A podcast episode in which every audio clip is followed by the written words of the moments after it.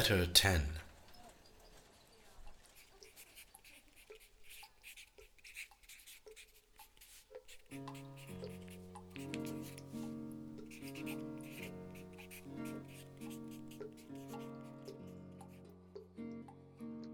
Did you know the Almighty can hear what you think? The chaplain said so. But the chaplain is a perv monger. Forgive me, O Lord, but just 'cause I like to sit quietly in the chaplain's chapel, it don't mean I need none of his sermoning.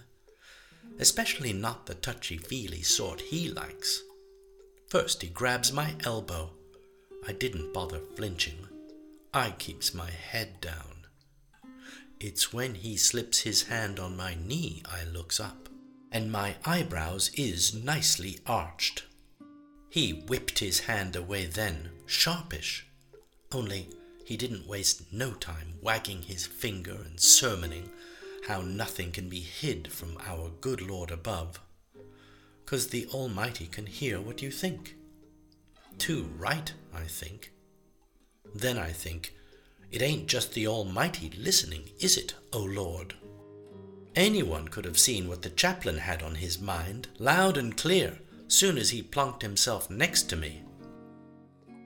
But my side of the story ain't about what goes on in the filthy brains of a chaplain. My side of the story is the gospel according to Marley Godwin.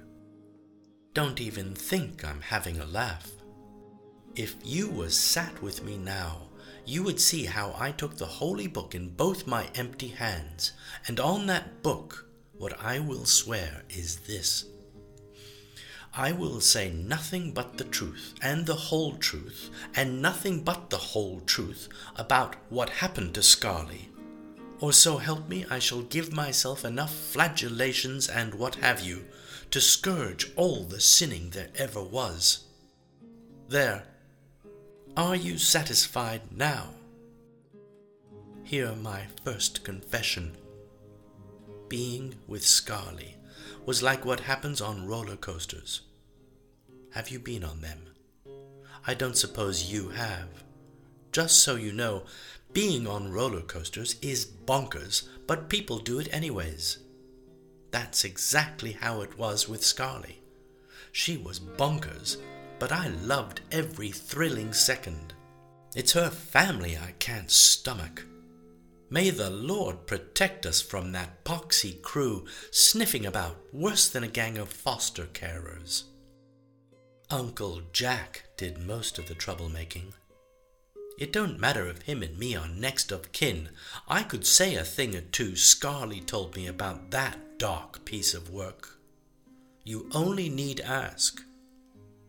By the way, have you seen how I don't even think rude words no more? This was a revelation. I noticed it after the chaplain fondled my knee. I said nothing rude. Then he turned round and said there's space for one more in his Bible group. He's got a grin on his chin. I, too, was all smiles and politeness. Not one smutty thought crossed my lips. It was as if I was blowing the bloke kisses which proves the chaplain can't hear no word my brain is thinking, 'cause my brain was clear as day. My thinking was, you can stick your sodding Bible group where the sun don't shine. Only what I said was, it's kind of you to ask, Your Holiness. I'll put it to the good Lord directly and see what he has to say. Not only is it a miracle I didn't give the chaplain what for. When I said those words, it was Scarley herself speaking through me. I can hear the way she talked things over in a tight spot, 'cause Scarley was brainy as, pardon my French. When you get to be that brainy, it means you hardly don't need to blaspheme no more. And with that, the chaplain was on his merry way. Praise be the Lord. By his grin, it was no secret neither, he still fancies his chances. Once the coast was clear, my dealer popped in the chapel. She sat alongside. We don't say nothing. I knows what she's thinking. She knows what I'm thinking. She bungs me her bagged up dazzle. I bung her some notes. Then she's off on her merry way too. But, O Lord in heaven above, you know this already. Ain't that right? 'Cause you know everything, O my Lord. You know how chemicals don't make me blind no more. Amen. And you know how a girl's got to make a living somehow when there ain't nothing within reach worth nicking, which is my second confession in a nutshell. I turned myself into a drug dealer. Only, please don't tell no one, oh dear Lord, or I will have to get my solicitor onto you. Speaking of which, I will whisper two things in your ear. The first is, I might be sinful, but I ain't wicked. It's hard work being me and my poor dead soul. That's why I get the Almighty to listen in to what I'm thinking most days. And what the Almighty tells me is this My solicitor will come and rescue me and my poor dead soul. It is foretold. All me and my poor dead soul needs while we wait for you to turn up is a few more miracles, preferably in cash. Here, my third confession. There was argy-bargy between me and Scarly. There was quarrels. We pulled each other's hair. But that's what sisters are for. Shall I tell you what happened? She was delusioning, that's what. There weren't no warning. After Granny Grunt come along one night, Scarly lost it completely. One minute we was drinking vodka like it's Fanta. Next minute, she's gone balmy. Call me misery guts, but soon as I seen the grunt, I never liked her. This was who you call Louise. She had Scarly in her clutches. All she'd done was show her ugly mug through the door, and Scarly was away with the fairies. My bile comes out then. I said profanes and rudities I didn't know exist. That's when Scarly come up with her numpty story about secret agents. She thought they hung about in parked cars so they can pry on us all day long. She thought they was plotting, and that's why I needed to have a wig on. This was Scarly's big plan to outsmart all the secret agents sitting outside. Her plan was I leave the house in plain sight next morning. Only the secret agents follow me instead of her, 'cause I got a wig on, and this will make them think she's pretending to be me in disguise. I goes to Scarly. You need medical interventions. That don't come close to standing up in court. Then I says, Why don't you tell what's really going on between you and your granny? That's when we started shouting and pulling hairs. A vase with flowers in broke after it hit the wall. When that happened, Scarly drew herself up. She held her hand in the air for me to stop hopping about. I go still as a sausage. After breathing in, Scarly reveals all. She says her beanstalk bloke weren't just a complete, pardon my French, he was the vilest, most richest bloke you ever known. Ever since he got her preggers, he was a menace. Then she takes a mouthful of air and says it all again, only more loony than ever, how her ex, pardon my French, is getting his secret agents to stalk her. Here my fourth confession. Seeing my sister like that was freaky. I told myself what would psychologists do? Myself told me right back. They would wait and see where all of this was going. So I bit my tongue. I tidied the roses and broken bits of pottery off the floor. I told Scarly she should have said before about the secret agents. I even said how it will be hilarious going about with a wig on next day if that's what it took to stop her being a fruitcake. I didn't say the word being a fruitcake, but I thought it. I don't suppose your sort play along with lunatics, you adore so much they make your heart hurt. I got good at it. Soon as I told Scarly I will wear her crackpot disguise, she pours the rest of the vodka out into pint jars. It didn't make no odds to me. The drink don't make me drunk no more. But we was back to our old self again. It was as if the grunt never come by.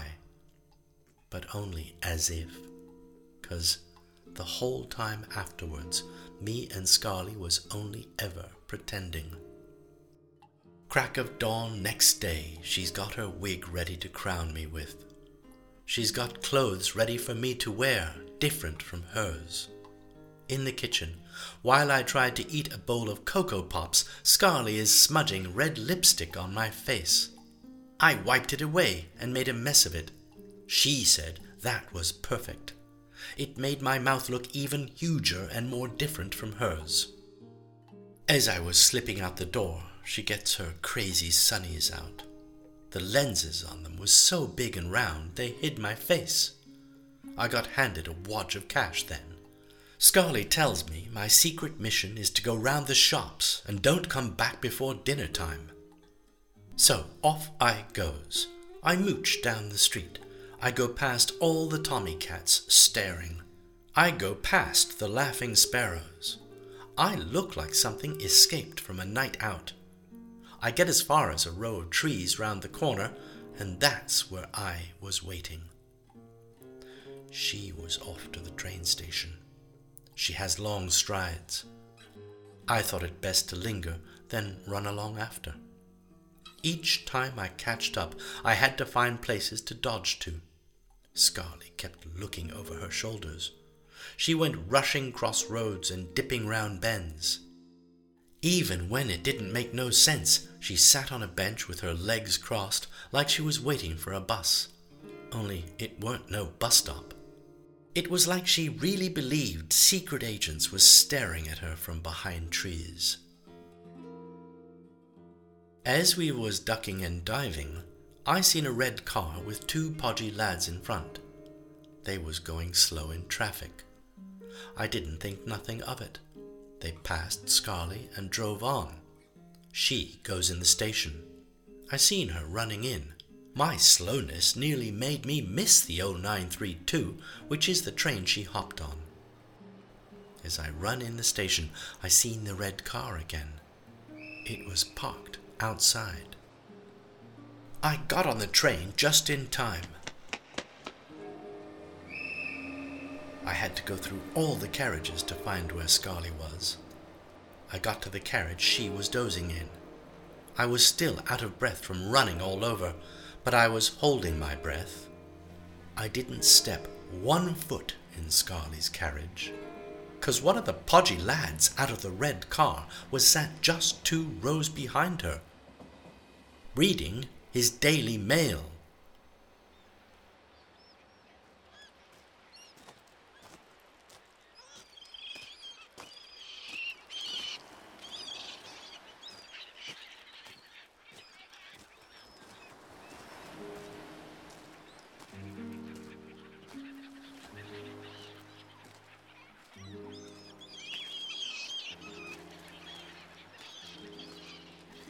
Told you about the arranged meeting with Charlotte at Liverpool Street Station, pretty much as Louise described it to me when I went to visit her.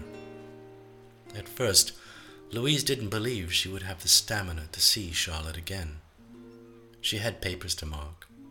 She was scheduled to teach in the afternoon. She claimed that her jealousy had evaporated, that it had been replaced by fatigue. We didn't think this was true. But Louise insisted that it was only because she was so worried for Charlotte that she went to Liverpool Street. The plan was to meet at a cafe overlooking the station concourse. The station was busy. Charlotte was nowhere. Louise ordered a pot of tea and waited. She waited all of forty minutes it was as she was getting ready to leave that Charlotte came rushing out of a throng. Because of the timing of this, it appeared to Louise as if Charlotte had been watching her. The meeting began clumsily. They fell into a tense silence. Louise said she was conscious of wanting to relax the muscles in her face. She felt that the most pressing questions on her mind about this person called Marley were likely to be etched over her features. But Charlotte wasn't even looking at Louise. She was looking at the waves of faces swirling around in the station. She was clearly anxious, chewing her nails, which Louise had never seen her do before. When Charlotte's eyes finally did come to rest on Louise's face, she said, You don't know the half of it. It's a fucking mess. It was very unusual for Charlotte to swear. Louise took it as a signal. What she imagined was that Charlotte was in some kind of danger. She imagined Marley having something to do with this. She may even have hoped for it. But what Charlotte said next was more alarming than any scenario Louise could have come up with. She said, I know you won't believe this, but Julius Haft is trying to kill me. A shiver of panic made Louise break eye contact. She heard Charlotte scoff and say, Fuck, I knew you wouldn't believe it. But Louise didn't know what to believe. She couldn't bring herself to follow Charlotte's steady, if not rude, gaze at the faces of each commuter that walked by. Instead, she stared long and hard at a pigeon with one leg. The pigeon was hobbling along the ground nearby. The whole of Liverpool Street seemed to go quiet. Not only was Louise at a complete loss, she was afraid that if she had any reaction at all, it would make things worse. She tried to remember if she'd smelled alcohol on Charlotte's breath when they greeted each other. In the eerie silence of those jarring moments, what crystallized was her worst fear that Charlotte had developed a psychotic illness. I was absorbed making a note of what she was saying. I hadn't noticed that she'd stopped speaking. I looked up. She was either staring at me or staring at the wall behind me. I wondered if I should suggest a short break. She sensed my discomfort. She said she was ready to continue, but she wanted to show me something first. She went to her desk and retrieved a small notebook. She told me Charlotte had given it to her. I asked when. She didn't answer, but she handed me the notebook. It was an expensive one, bound in soft black leather. I don't know if it's because of everything that happened after, and I'm just imagining it now, but I felt there was something portentous about having the notebook in my hands. It was like a moment of recognition. Looking at it, the first thing I noticed was that a number of pages had been torn out from the middle. I flipped to the front. It seemed that Charlotte had begun to use it in 2015. On those first twenty or so pages, the handwriting was poised. The lettering was small and slanted heavily to the right. You were surprised how old fashioned it looked. As I went forward through the notebook, there were occasions when the handwriting became agitated, worsening towards the final pages. Some of it was so indented by repetitive markings that the paper was damaged. Much of what was written there was impossible for either of us to decipher. We would come to recognize the name Julius Haft, of course. Permutations of that name were written on several other pages too, both before and after the missing section. Even as I looked, I felt I recognized a few phrases from Charlotte's Frankenstein moment I told you about from New Year's Day 2017. I could make out the words, all so similar. I saw digital streams, and underneath that, underlined, the origin that never was.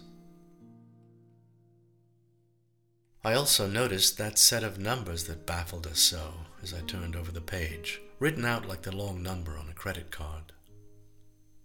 Opposite those numbers would have been the first of the pages that had been torn out of the notebook. The torn edges had snatches of writing on them, none of it readable.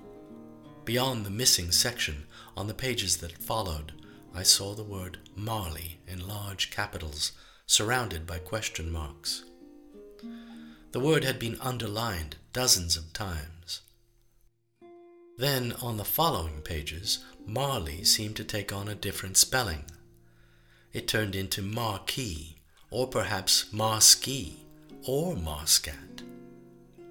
The words were so heavily scored into the paper that the letters were barely identifiable. Once again, Charlotte had surrounded the writing with a cloud of question marks.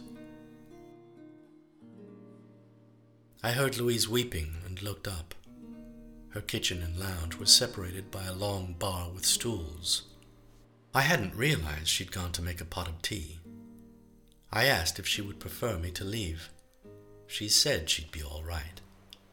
I asked if I could arrange to have Charlotte's notebook copied. I didn't get an answer straight away. Louise brought a tray out. She poured the tea. It was apparent she didn't wish to speak, and I didn't want to force the conversation. In the time honored way I have learned since I first began to work in England, we drank milky tea from mugs while Louise waited for her emotions to settle. After a while, I asked again if she would permit me to make a copy of the notebook. The question caused her some discomfort. She looked away. She shook her head and said she'd have to think about it. I decided to let it go. In order to change the subject, I asked how she came to realize the woman living with Charlotte was in fact Charlotte's twin. Louise said that until their meeting at Liverpool Street, she'd had no idea about Marley. At the cafe, all Charlotte could talk about was the dangers posed by Julius Haft. Up until that point, there hadn't been any indication that this Marley was her twin. I, I asked about Julius Haft. I wondered if he might have had a grievance against Charlotte as opposed to an obsession. Louise had asked herself the same question. She didn't know. She presumed that Charlotte must have had an abortion, perhaps in the summer of 2016. But she'd been forced to accept that Charlotte's contentions about Haft were as likely to be the result of a diagnosable condition perhaps paranoid schizophrenia.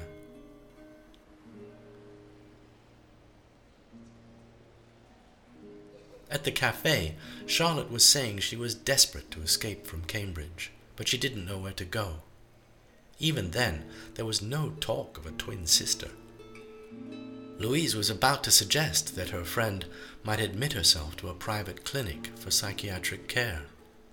She hoped this might appeal to Charlotte as a practical means of escaping whatever was burdening her while putting herself in a position to receive treatment for it. They were just about to broach the subject when a woman Louise had never seen before pulled a chair over to their table, scraping the metal legs over the ground. The woman sat between Louise and Charlotte. She ignored Louise. She was staring defiantly at Charlotte. Charlotte said, what the fuck are you doing here? Marley said, Snap. The exchanges between the sisters were rapid. Beyond the first round of recriminations, Louise couldn't recall what they went on to say. All the while, she was trying to process what was happening. Apart from the blonde wig and the exaggerated lipstick, the woman who had forced her way into their conversation was in every detail a Charlotte look-alike. As this sank in, Louise told me she was thrown into a kind of crisis. Nothing about the situation seemed real. She told me that she wanted to scream at them. Barely in control of her emotions, she demanded to know what was happening. But Charlotte and Marley ignored Louise's question. They continued to agitate. Their voices strained as they made comical efforts to sound less fraught in public. Then Marley yanked her wig off. She hurled it at a pigeon. The pigeon flapped vertically upwards, setting other pigeons off into flight over the heads of commuters. She shouted something like, And there I was, thinking you was an utter nutter, when all the time you been seeing the grunt on the sly. Without her wig on, Marley's resemblance to Charlotte was complete. Yet Louise couldn't help noticing how petulant Marley was, and how coarse she was. She behaved like a child. It was a style that couldn't have been more at variance with Charlotte's sophistication. In one respect, though, it seemed that the twins were on the same wavelength. From their squabbling, Louise gathered that Marley was just as concerned as Charlotte for their safety. There was talk of secret agents acting on the orders of Julius Haft. It was another bizarre development in what was becoming an unending succession. There were so many twists to contend with, Louise was beginning to feel saturated. When Charlotte took a tube of red lipstick out of her handbag and smudged it unevenly and aggressively around her lips, all three of them found it funny. People were staring. They started to laugh at the absurdity of the situation they were in. Louise picked up the wig from the ground. She was laughing in spite of herself. Just holding the stupid wig up seemed riotous.